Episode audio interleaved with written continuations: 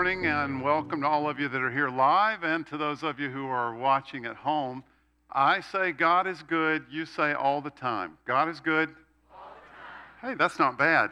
Uh, now I want you to turn, you don't need to turn the lights on, Eva, but now I'd like for you to turn to three people, not more than five, who are around you, and just give a wave, say welcome. They're not going to hear it or know it, but you could even say, uh, don't like your outfit, whatever. Just make it look like you're saying welcome. So turn and wave to two or three people around you, not more than five.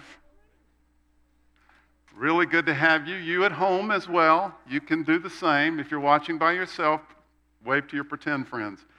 Um, this is the fourth week in a series of conversations that we have called Ingredients for a Better You. In this series, we've been looking at the recipe for real self improvement.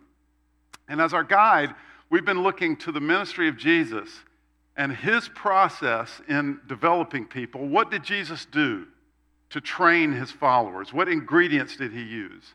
And we've taken those as our guide for our own improvement because God's in the business of making us the best version of ourselves. By the way, underneath everything that we have said so far, there's been an assumption, and, and we need to spell it out. So uh, here it is Jesus established an atmosphere within his ministry, not of, not of hanging out, not of doing religion in some vague way. Jesus established an atmosphere of training.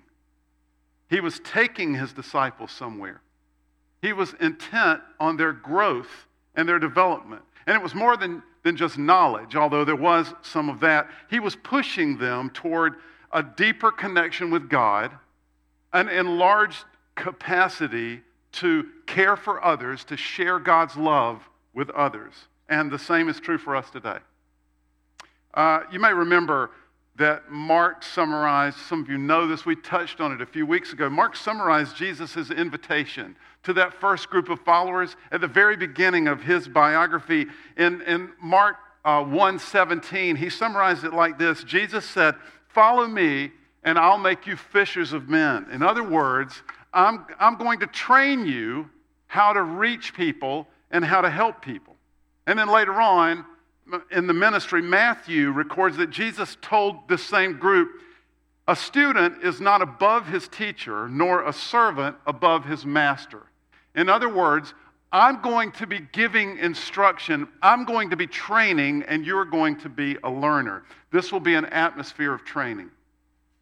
So, in these conversations, so far we've discussed three critical ingredients in Jesus' training process. The first ingredient was preparation. If you were here, you may remember if we're going to become the best version of ourselves, we, we literally need to be prepared to be trained, to be grown. And God does that work in us. The second ingredient was teaching. Our, our, skills and our understanding need to grow. If we're going to be the, the best version of ourselves, then we need to know the teaching of the Bible in general and the teaching of Jesus in particular. And the third ingredient in Jesus' development process was community. We need a posse. All of us, we need community, we need a posse. Uh, speaking of which, quick commercial break. Last week we began sign-ups for our small groups here at Gateway. And if you're not connected to a small group, remember, you need a posse that works for you. So go to mygateway.life. If you'll go to the small group card, follow from there. You can sign up for one of our small groups. We would love to have you. We'd love to help you in your attempt to find a posse that works for you. Now, today we're going to cover the fourth critical ingredient for a better you and a better me, and it is an atmosphere of challenge. Jesus developed his followers by challenging them. If we're going to achieve the best version of ourselves, we will need to be challenged and we will need to seize the challenge offered to us. Today is pretty, like last week, today is pretty straightforward. Today is really a reminder for us and a charge to us that challenges come to us and we need to seize them. That's part of the growth process. Often, when those challenges present themselves to us, our immediate reaction is, is negative and pushback, but that's part of the growth process for us. We need to be challenged, and Jesus will bring it. Physical exercise is the perfect illustration of the importance of challenge, isn't it? Uh, people who work on the science of physical improvement, they call it the the principle of progressive resistance. This is how our muscles grow and are strengthened through the principle of progressive resistance. That's a fancy way of saying, in order for our muscles to grow, they have to be challenged. And in order for them to be challenged, the exercise has to progressively increase in difficulty. You can maintain your physical capabilities, relatively speaking, with a maintenance dose of exercise. But if you want to improve, your muscles have to be challenged. The weight has to get bigger, the reps have to be more. As with our physical bodies, so with every area of our lives, even emotionally and spiritually. We need challenge in order to grow. And this is also true of every aspect of our lives. Like parenting, if we have children, or, or our career, or our health, we will need to be challenged in order to get better. That means we need to be offered opportunities to step up out of our comfort zone, out beyond our, our typical patterns and, and we need to see those opportunities for what they are, and we need, to, we need to seize those opportunities. We need to step into them. That's our job, saying yes. Let's take a quick look at some of how Jesus did that in his ministry. So, after what was probably uh, months of hearing Jesus teach and, and watching Jesus interact with people, their questions and their needs, watching Jesus heal them, the disciples had a, a picture of Jesus' ministry, of his teaching, of, of what he described as the kingdom of God, what it looks like. Then Jesus built a training exercise for his disciples.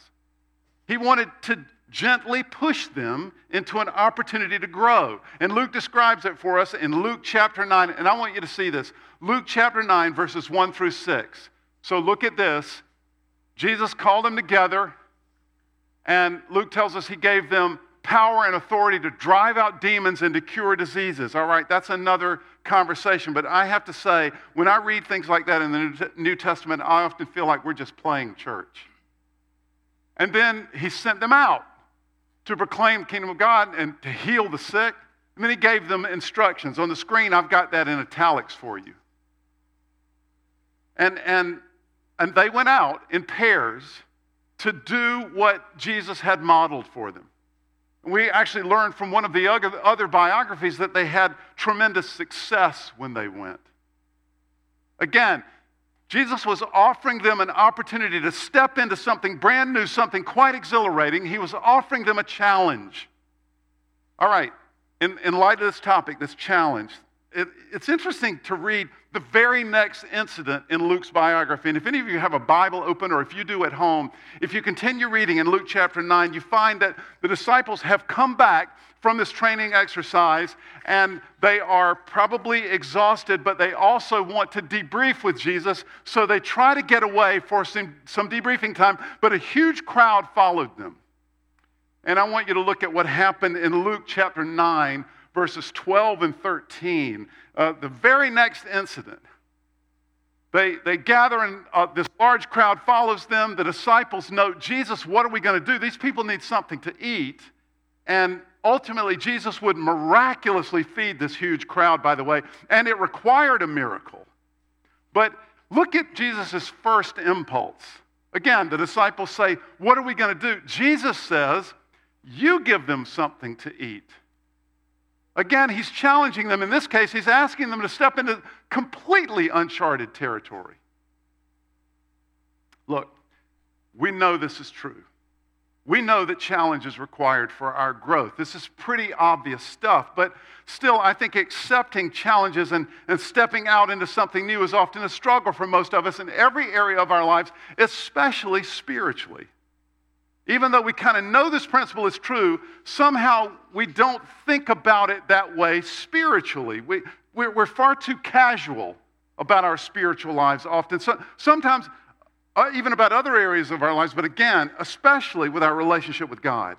We have this vague idea that we should be religious, but, but many of us haven't placed ourselves in an atmosphere where we will be challenged spiritually. Honestly, I think this is one of the missing ingredients for many of our small groups at Gateway.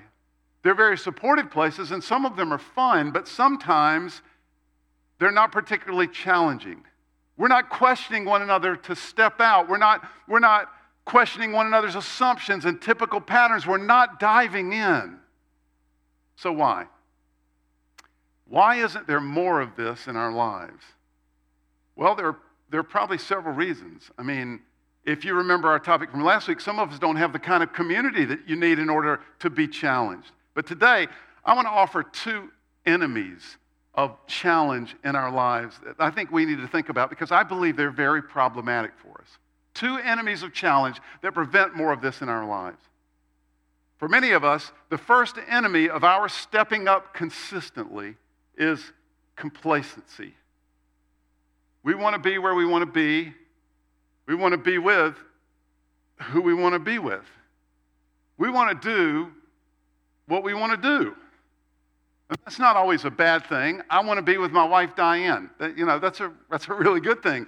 But if I'm ever, if, if I'm never stepping outside of my box, if I actively resist being uncomfortable, or if I resist trying something new, if I always check my political opinions with those who agree with me completely, if, if every new spiritual expression feels weird to me and I don't follow it, if the, if I only complain to those people who I already know will coddle my point of view, if I work too hard at surrounding myself with people just like me, if I avoid stepping up to the challenge, if I never say yes to the opportunities that God offers, I will not grow.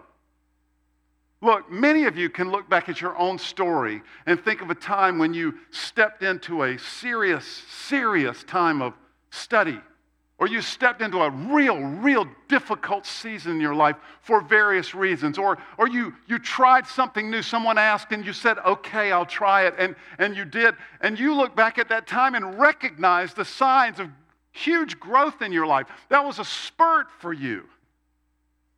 We need to be challenged. And when we say no to those opportunities, often we thwart the best version of ourselves. In the same way, if every difficulty I face becomes an opportunity for me to complain and whine, instead of looking for how God might be moving, then I will not grow. If, if every obstacle I face turns into an opportunity to exercise my quitter's gene, then I will not grow. This is, I think, is exactly what Coach Paul was getting at in Romans chapter 12, and he was playing coach. I want you to read this passage with me, including those of you at home. We're going to read Romans 10, Romans 12, 10 through 12. And I want you to notice the language that Coach Paul uses. And let's, let's go old school. Just for this brief section, let's stand out of reverence for God's word. We're going to read Romans 12, 10 through 12. Listen for Coach Paul here.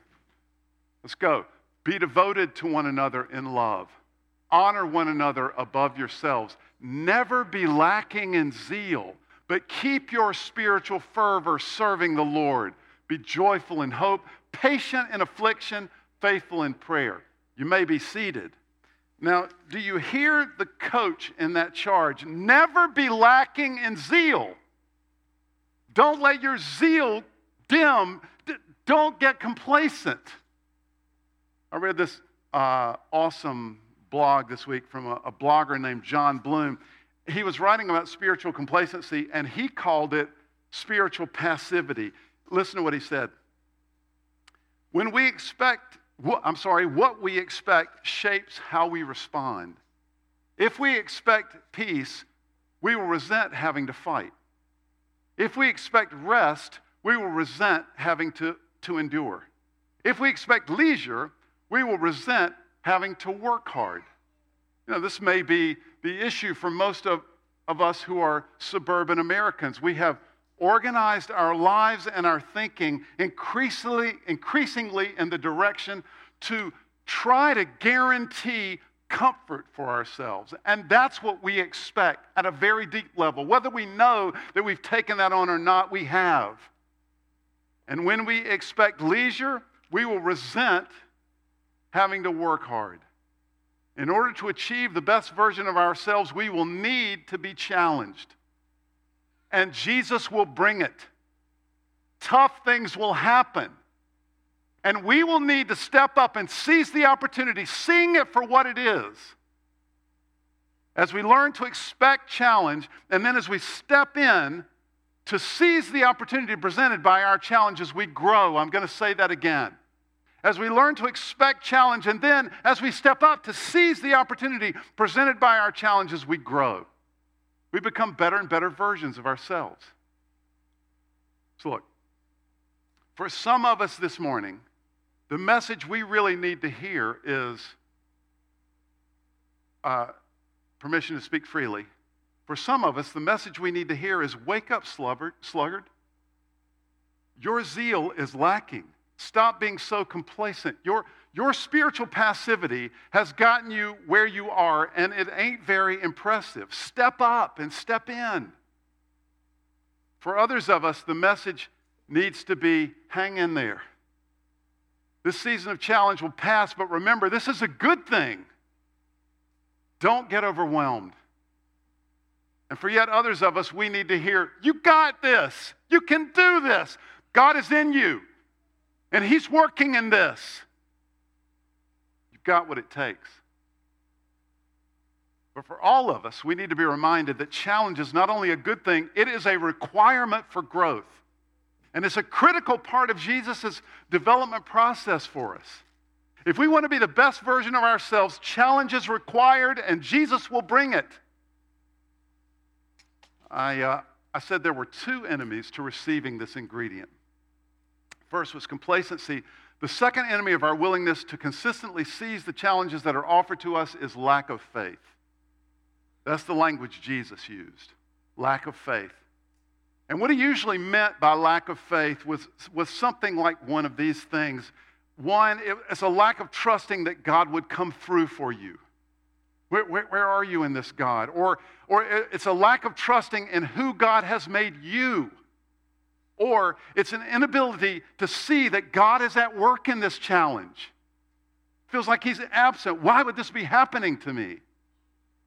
I'm going to pause there for a second. And I, as we look at this definition, I wonder what speaks most decidedly to you and to how you approach challenges.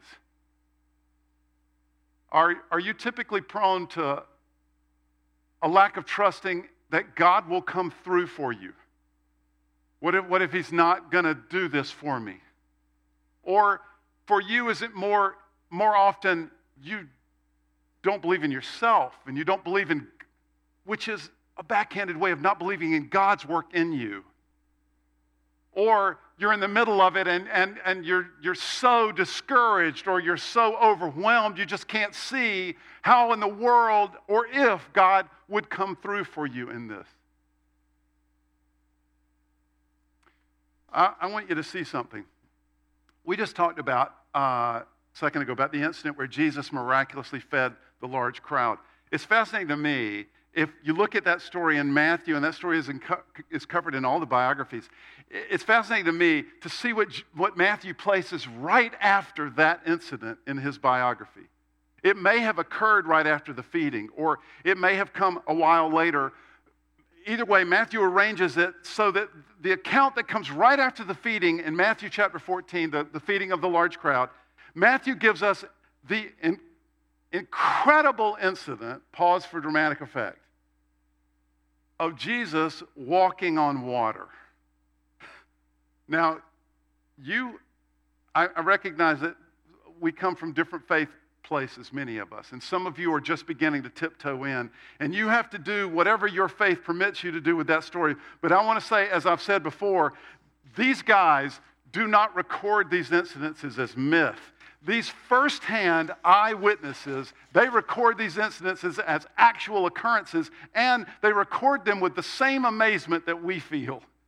So the guys are on a boat, they're crossing the Sea of Galilee. In other words, they are out in the sea somewhere and they see Jesus walking on the water. At first, they think it's a ghost. I want you to look at this account. Pete, bring that up if you would. But Look at Matthew uh, at uh, verse 26. They're terrified. They think it's a ghost. Then Jesus calls out to them. And, and Peter, being Peter, says, Okay, if it's really you, Lord, I want to I want to come. Keep scrolling, Pete. And Jesus, now in training mode, Jesus says, All right, come on. Try it, Peter. You got it in you. And, and look at verse 29 and 30. Here, Peter becomes the only human being ever recorded other than Jesus to have defied the laws of physics in this way. And he walks on water and then he falters. And this is the part that really grabbed me about this story in light of this, uh, this, this teaching. I want you to notice Jesus' feedback. Jesus says, Where is your faith, Peter? Why did you doubt? If we take this story seriously at all, and I do, it's mind blowing. Peter is walking on water and then he falters. And Jesus responds by saying, Why didn't you trust God fully? Why did you worry about the waves? Why did you get self conscious about what you were doing? You have this in you, Peter. God is in you, and He's in this situation. Why can't you see that? Why can't you stay focused on that? You know, we can make an argument that one of the main points of Jesus' whole ministry was to increase the faith of his followers. In fact, at one point, the first disciples stray out ask about this. Increase our faith, Lord, they said. I mean, they had seen what faith in God releases. It's as if God is, is wanting and, and waiting to do amazing things in us and through us, but our lack of faith becomes like a huge dam that, that holds back the flood of God's activity. Our faith doesn't make things happen, but it releases God's desire to bless us and to do things through us and in us. and these first followers saw it re- repeatedly, up close and personal. They saw it and they wanted more of it. Increase our faith, Lord. And Jesus' answer is very telling. Now I want you to look at Luke 17, where this passage comes from. Jesus responds by saying, some of you have heard this little parable he offers before. Jesus says, Look, basically, look, you don't need great faith.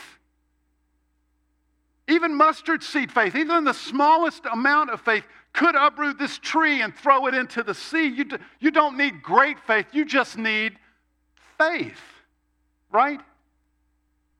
But what I often end up with is more like wishful thinking than faith. Oh God, I sure hope you're up there.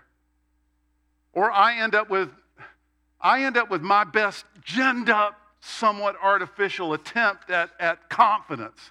Okay, grit my teeth. I'm going to believe this. But, but those are often not the real article. And our lack of faith, consistent, real trust in God, confidence that He's in our circumstances and, and He's working in us, and, and that we, because He's in us, we have got what it takes. Our, our consistent lack of that hampers our ability to seize the challenges that are offered us. And if we want to if we want to achieve the, achieve the best version of ourselves, we will need to be challenged and we will need to seize the opportunities those challenges offer us. We will need faith. Okay. Uh, before we end this morning, let's tease this a little bit to make sure we've got all that God might be saying to us. I can think of three ways that we are pretty consistently challenged. You might think of others, but at least let's noodle on these three to massage this into our, our hearts and our minds. Three ways that we're, we're challenged, that, that this applies to for us. One, sometimes we're challenged to step up to something new or to step up in some new way or into some new thing. You know, often at the time, there are those of us who are just dispositionally uh, wired to resist that. At the time, we don't always recognize that this might be God's activity, God's opportunity that He's offering us. This could be at work, for example. We're being asked to take on new responsibilities or move to a new division. It may be scary, it might be uncomfortable for us. So, what, what does seizing that challenge with faith look like? What would it mean for us to know that God is at work in that circumstance. It's not just circumstance. Or maybe you've lost your job. This is a serious stretch. What would it look like for us to know that God is in that? What would it look like for us to, to see Him moving to, and to have confidence in the fact that God has us and that we can do this? We can seize this challenge and we can move through it and we will grow. In your home, maybe you're going through a season of serious challenge in your home with your children, or uh, if you have children, or, or with your parents or with your finances. You're being asked to do something or handle a set of circumstances that you just could never have imagined. I know for a fact that some of you are in this position. What would it mean for you to seize the challenge to trust that God would come through for you? To believe in who God has made you, to know that you've got this, you've really got this, to even see that God is at work in the challenge. What would that look like? Or how about here at Gateway? Good morning, everyone. This whole year has been very challenging for us as a church, right? We've made various decisions, and I'm not sure we've always gotten it right. We're trying, and so are you. And some of us have spent this season, I'm talking to all of us, and I'm talking to those of us at home. Permission to speak freely. Some of us have spent this season growing increasingly complacent.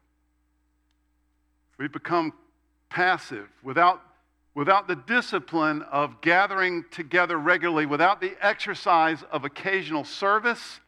We've gotten spiritually flabby.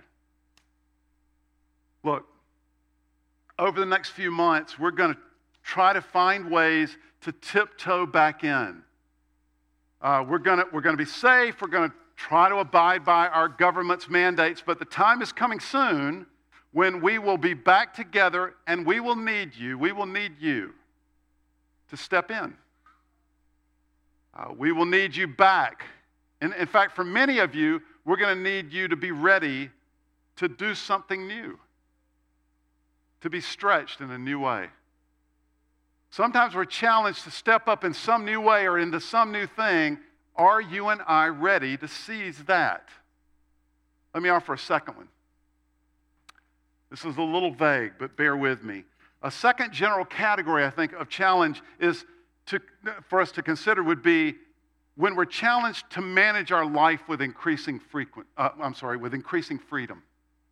I think this is pretty much always the challenge that Jesus lays before us, challenging us to manage our life with in, increasing freedom uh, this is a constant encouragement, but sometimes He allows specific situations or events to challenge us in this direction, doesn't He? He, he pushes on us toward patience, He pushes on us toward faithfulness, He pushes on us toward freedom.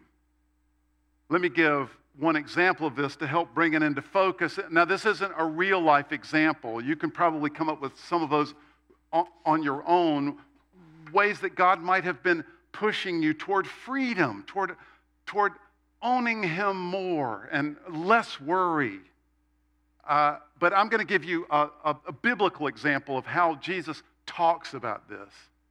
Many of you are familiar with uh, Jesus' Sermon on the Mount in Matthew chapter 5, 6, and 7. At one point in the sermon, Jesus addresses worry as a topic. And clearly, he wants us to live a life free of worry. But look at what he says about it. Pete, give us Matthew 6, if you would, this, the section on worry. Don't worry about your life, what you will eat or drink. Keep reading there. And through this brief section, he hits on several titanic, liberating ideas, right? Coach Jesus is pushing us toward more and more freedom. He suggests that worry is essentially a lack of trust in God. He, he, specifically, he says, Look, your Heavenly Father takes care of the birds. You're more important than that. Don't, don't you think He'll take care of you? And then, and then he also suggests that worry is completely unnecessary. You don't gain anything by it. Look, the lilies don't worry, it doesn't seem to hurt them. But what I really want you to see is verse 30. Yeah. verse 30, if that if that is how God clothes the grass of the field, which is here today, tomorrow is thrown away into the fire, he will much more clothe you. What? You of little faith. That familiar refrain from Coach Jesus asking us to step up, In other words, I want you to live your life with increasing freedom. Step into it. In fact, this is so important for you and so much of what you want and really need that I'm going to put stress on your trust muscle until you get this. Be free. I want to give a, uh, a second category. A second category is um, those times when we are, are stretched by crisis and difficulty. I mean, a final category. Times when we are stretched by crisis and difficulty. We're challenged by crisis and difficulty. Years ago, I had the privilege of uh, being in a situation with a parent, it's a pretty intimate situation, with a parent whose 15, I think, or 14 year old daughter uh, came to this father and was tearfully, brokenhearted, complaining about um, bullying situation at school. And it really was, it was a terrible situation. She unwound this situation, heart's broken, father is there, Pastor Ed is there, how's he going to deal with this? And I, boom, I got a master class in parenting. At the time, my kids were late teens, early 20s, and I thought, goodness, I want to rewind my parenting years and do it over again. Uh, she, she ends this, you know, deep, brokenhearted uh, um, plea and, and a conversation about how she's being treated by a couple of people at school. I want, I'm not even dad. I wanted to go over and hug her, tell her, you know, oh, it's okay. You, none of that is true. And, you know, that's all good stuff. And, oh, you're the best and you're awesome. And I'm, I'm so sorry. Give me their names. I'll go beat them up. And uh, in, instead of that, dad said, uh, you know, honey, I'm so sorry that that's happening to you. But think about this what an opportunity God is giving you. Because the rest of your life, you're going to deal with really difficult people. And, and right now, at this very early stage, at 15 years old, he thinks you've got what it takes to begin learning the lesson for how to deal with really difficult people, and you're going to have to do that the rest of your life. Honey, how awesome is God, and how awesome are you in this? In other words, no victims allowed. God is in this. You got it. You got what it takes. You can do this. Think about the times that you have faced difficulty or crisis in your health, in your relationships, in your circumstances. How have you managed? Have you been a victim? Have you nursed your bruises with self pity or have you seized the challenge? Knowing that God is in it, that He's working, knowing that He can do it, knowing that He's got you and that you can trust Him. Here's an interesting question to add What kind of advice have you gotten from your friends? Have they encouraged you to step in and step up? Or have they simply accommodated your feelings and your tendencies? And what kind of advice have you given as a friend or a parent? Jesus often creates an atmosphere of progressive resistance for us. And if we imagine him at all, we often imagine him gently holding our hand and telling us how sorry he is for us, when in reality, he, he's often more like a strength coach standing over us yelling at, You got this. You can push that weight. It's in you. Go. Oh, you of little faith. Because Jesus knows we do not become the best version of ourselves without challenge. Jesus established an atmosphere of training and he's still inviting us into that atmosphere. And those of us who want an atmosphere of coddle and comfort, you can try for that, but you can't have that and Jesus. One of the critical ingredients in the recipe for our best selves is challenge. If we want to become the best version of ourselves, we will need to be challenged and we will need to step up to the challenge and seize it all of the challenges that are offered. and see it as God's activity in our lives. Let's pray.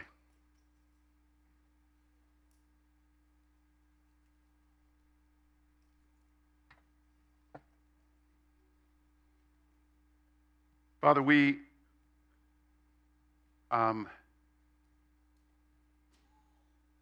I don't know, we, we admit that we have gotten this wrong many times in the way we've managed our own lives, in the way we've managed our difficulties, in the way we've managed new opportunities, uh, in the way we've, we've managed stepping up to new levels of freedom.